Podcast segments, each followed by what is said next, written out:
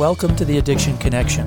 We like to believe the opposite of addiction is actually connection, and we are going to attempt to educate you and possibly even entertain you while we navigate all topics addiction.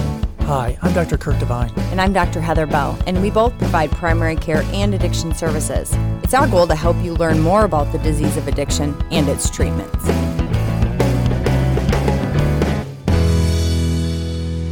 Okay, welcome back.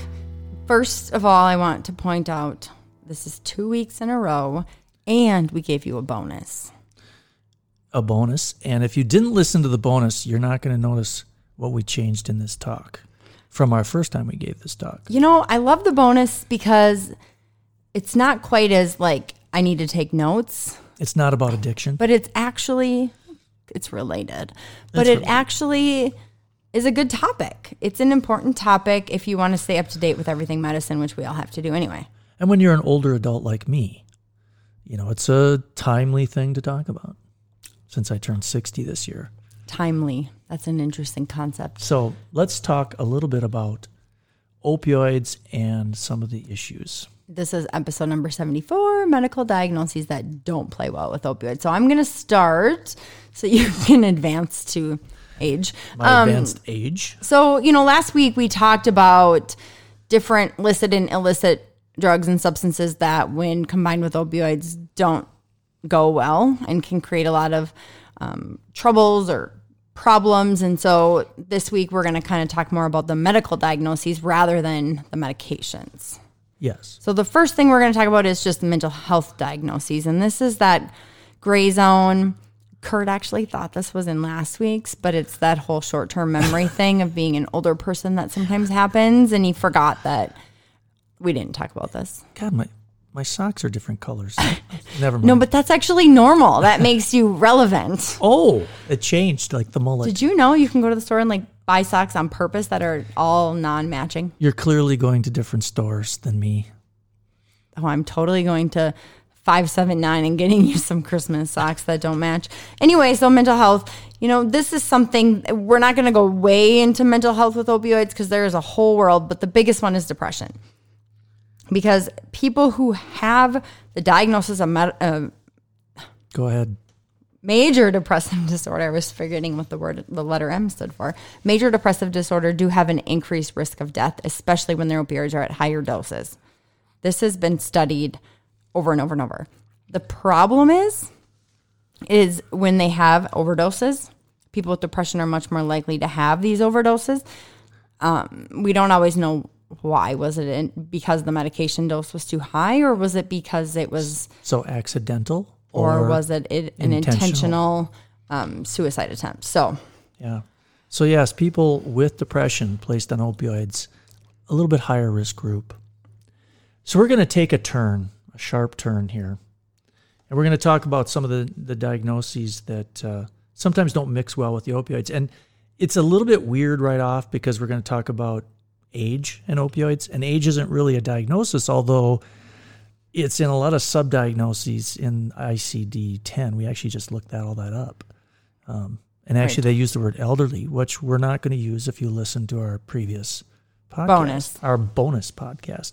So we're going to talk about people of advanced age or older adults no, not the- the older question adults is- are older people. or older people. And we just don't know where that line is. It's 55, 60, 65, somewhere in that range. and I think it's more like 65. it's, oh, see, you've dropped it. It was 70 or 75 or 80 when we gave this talk the last if I was voting, I'd say 70. But so so really we're we're looking at that group and we're trying to decide, you know, is this a patient that I want to put on opioids who somebody that has chronic pain or even an acute pain, are we going to use it?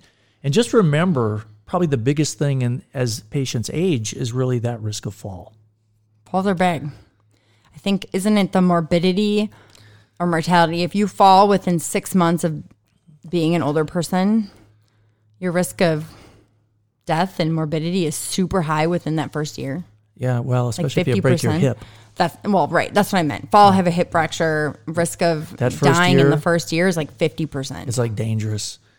Um, and actually, This your would your be a biggest good place for. Yeah. But really the biggest risk is right away. And actually it's that first two weeks that you're on on opioids when they've been initiated, your risk of falling is high. It's like four and a half times uh, the person not on opioids. So just understand sometimes those first doses, especially in patients that are naive, uh, or if you increase their opioids, it's always going to increase their risk. Well, and I, you know, when we were giving this talk, the thing that really struck my mind while we were talking was there's a lot of orthopedic surgeries that happen in the age group that we're speaking of, replacements of joints. And I've never had one. You've never had one. Um, Not but what you've seen is is this is obviously a majorly painful surgery. I mean, I've watched them be done and clearly painful. And they're in a hospital, they're being monitored after the surgery. Uh, You know, they have PT, which decides if they can go home. And if they can go home and they're on opioids where they've been in a bed in the hospital with some therapies, how scary is that when you think about this? Yeah, Four and a half times in that first two weeks. They're going home in that first two weeks. And who's helping them? Their 75 year old wife. And they both fall. Yeah. So, but why? Why does um, having a lot of birthdays really impact this? Is there's just natural physiological changes that happen. I mean, every cell in our body gets older, and you know, your heart's had a lot of birthdays. Your everything has you know advanced, and so you have just decreased distribution of volume. So you just don't have the same spacing of water. You don't have the same muscle mass. You so things shift around a lot. Yeah, and unfortunately, mm, well, that old liver and the and the kidneys, well, they don't quite work quite as well as they used to, and so you're, you know, and I think really, especially with the opioids, a lot of time the renal excretion can be pretty much compromised, and and in fact, you know, sometimes you'll get people on dialysis who are on, you know, who are on chronic pain meds. I've seen that a few times over the years, but you know, as well, if your liver is not metabolizing things at a normal rate, can pile up on you, and so that's a that's a big risk. Right. So there's just a lot of things electrolytes, cardiac output, lung capacity, cerebral blood flow, all the things. so they bad can all nutrition. be impacted. And just remember too, this is often a group that has pretty significant polypharmacy. So it may not even be related to their physiology as much as other stuff that they're they're taking. And some of those things you don't know they're taking. Right. And as we talked about last week with alcohol mixed with opioids, the metabolism in the liver, and, you know, if we're talking about polypharmacy impacting the liver, so it's going to be impacting the opioids as well. And speaking of alcohol, Yeah. I mean when know? you when you mix alcohol, of course, and the and chronic opioids, you know, never discount the the effect that that can have. And unfortunately, as addiction people, we're we see a fair amount of uh, you know alcohol intake in patients over the age of 60. Uh, often they're drinking way more than we think, and a lot of times we don't think to ask them. So it's really important that that any patient, whether they're on opioids or not, have that discussion and figure out you know are they are they drinking quite a bit? Because a lot of studies show that you get pretty significant changes in the respiratory uh, depression. You know, they get a lot of respiratory depression and apnea that worsens with age without the alcohol. So, um, again, just normal physiology, we see that. Right. So, with that, we're going to switch to just pulmonary diagnoses. So, in anybody across the board, this is not age related, it's just anybody with a pulmonary lung diagnoses. So, COPD is humongous. And when you look at patients with COPD, half of them are on opioids for chronic pain, which that's amazing. Yeah. I, and you know why? I mean, because typically by the time that you've developed COPD, you are in an older age bracket.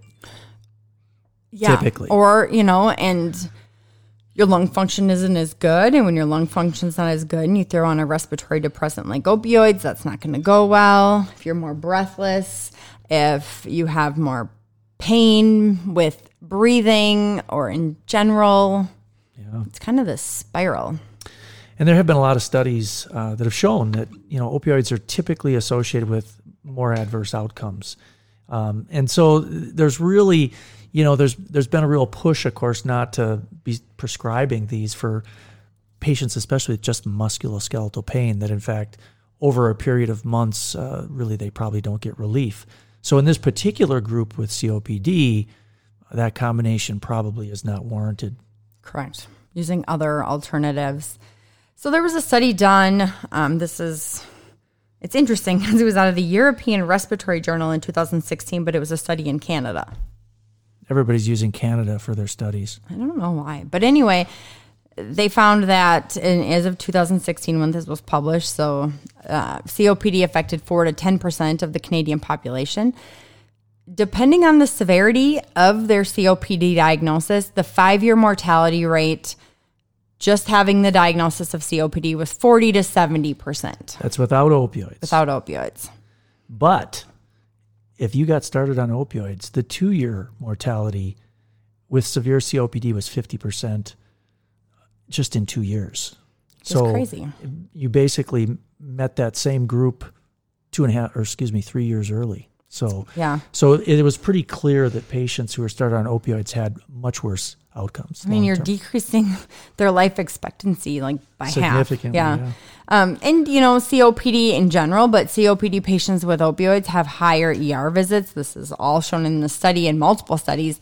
They have more hospitalizations, they have more use of antibiotics and steroids. And we're going to get to that and, and why coming up here when we talk about the immunology of opioids. But just know that there's a lot more comorbid issues and you know people who get admitted to hospitals can catch other illnesses in the hospital so it's also not a good situation getting admitted And one of the things that came out of this is that they also noticed that there was some evidence that the dose might not be an issue. That no matter what dose, you might have that that same outcome. That it wasn't completely dose related.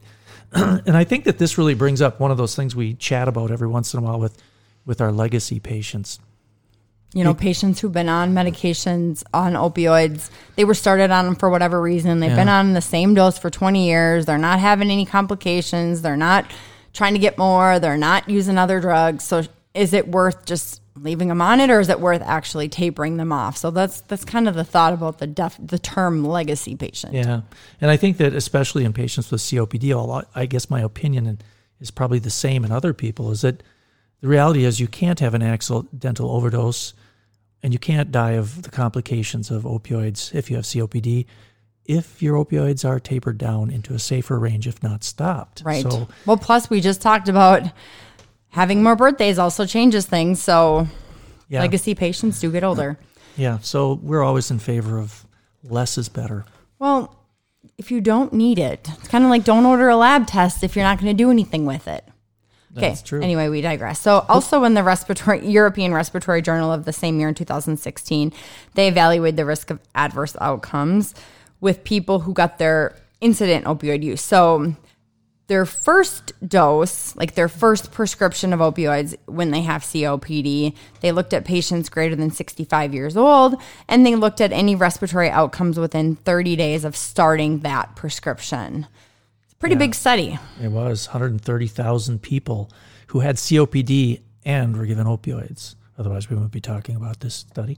Um, but this is interesting because previous studies have actually shown that that a high dose opioid uh, was clearly associated with all cause mortality. We know that. Again, that's the whole thing with legacy patients. They have they have worse all cause mortality.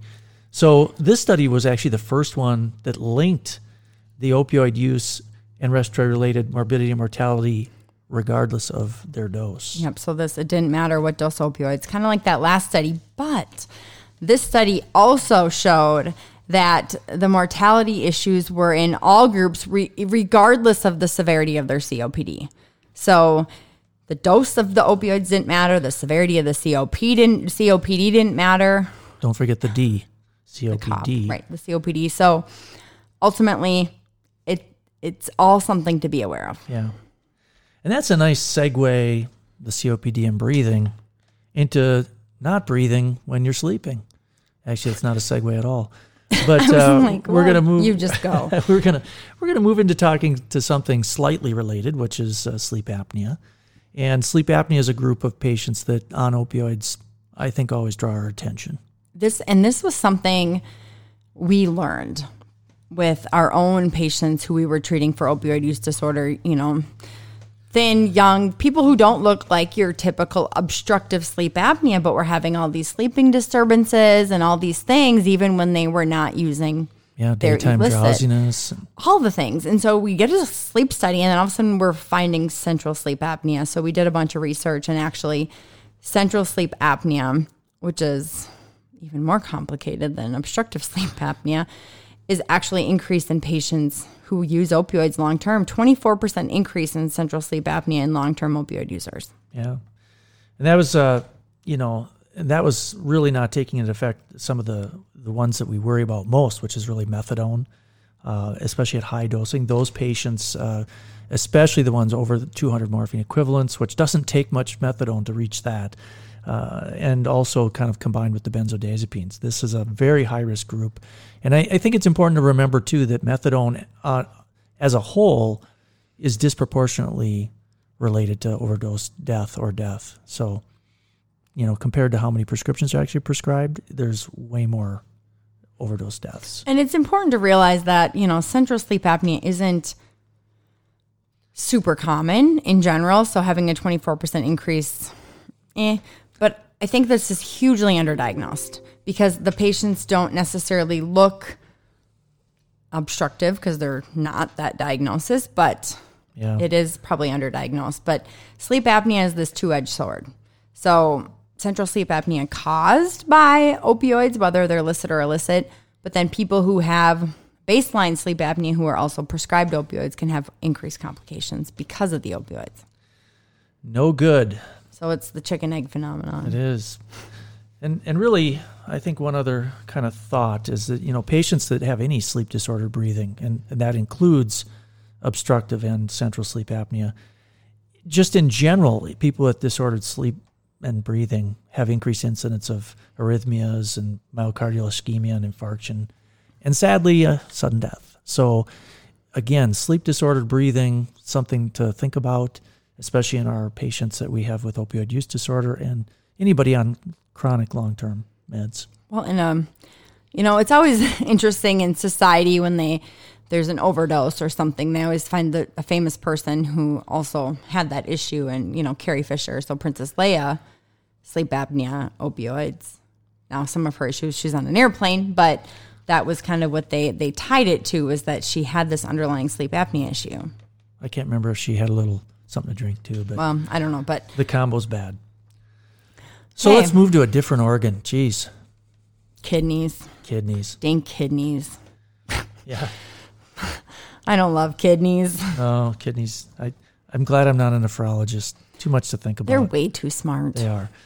I hope Dr. Quardon is listening to this. Yeah. So, so chronic kidney disease, of course, affects how opioids uh, kind of act in your body. So, you know, a lot of the opioids are renally excreted. And so, if your kidneys aren't working, they well, don't get excreted as well. So then they can build up and cause, you know, more toxicity. And it's about as simple as it can get. There you go. So there are ones that are better to t- use, I guess, if you're going to have to use an opioid in people who have kidney issues. Um, tramadol if needed. Methadone is actually has the least issues because it metabolizes completely in the liver. Um, but again, we already talked about all the other complications of methadone, so I don't know if I'm giving methadone to a person who's on dialysis yeah. because they're already at risk of badness. So, and I think that you know morphine being so commonly used, really, when you start to get around a creatinine clearance of around 30, that's when you want to uh, be really careful, probably avoid. And that's similar with hydrocodone, oxycodone. It's just making sure you're adjust, adjusting the doses with um, renal affected people. And, and codeine is just one that's literally don't use it. Clearly, if I had somebody like that, I'd be talking to the nephrologist and say, man, what do you want me to do with this? Because, man, this is your thing. The kidneys are all yours. Did that make sense? You can you can give one to them if you yeah. want it. I mean, you can live with just one. Anyway, so the endocrine system, you know, we're talking about obesity here. There's a lot of people who have chronic pain with obesity, especially joint pain, knees, hips, backs. They can also have other pains like headaches, stomach pains. It's really interesting that even if you look at just BMI increases, as as a BMI increases, there's a proportional increase in the incidence of pain being, um, you know, being described by those patients. So uh, people that get heavier, they tend to have more pain in general. But it doesn't. This was a study way back. I mean, 2007 is like way back now, and they had a really hard time differentiating this association, whether it was opioid use and obesity, or whether they were directly tied, because there's other comorbid issues with obesity that could then be comorbid with pain. And so that was a little bit of a thing. So kind of stay tuned, I guess. Yeah. So let's talk a little bit about some of the long-term effects if you're on opioids for a while. And this is stuff I find really interesting, uh, especially the immunologic uh, uh, issues that we have with uh, these these meds. Do we maybe want to like leave this for another podcast? We could. Maybe we should. I don't know. Because it's opposite. It's not things that are combined with opioids, it's things that opioids cause.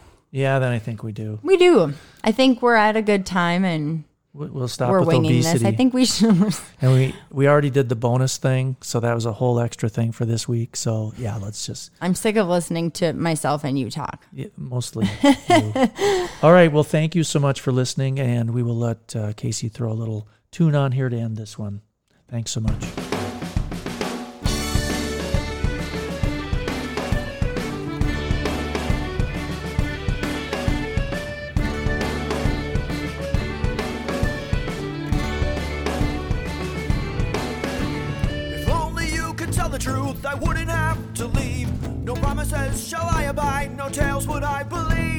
Your ship is sinking neath the waves, it's sure you're headed down. How many of the rest of us will you decide to drown?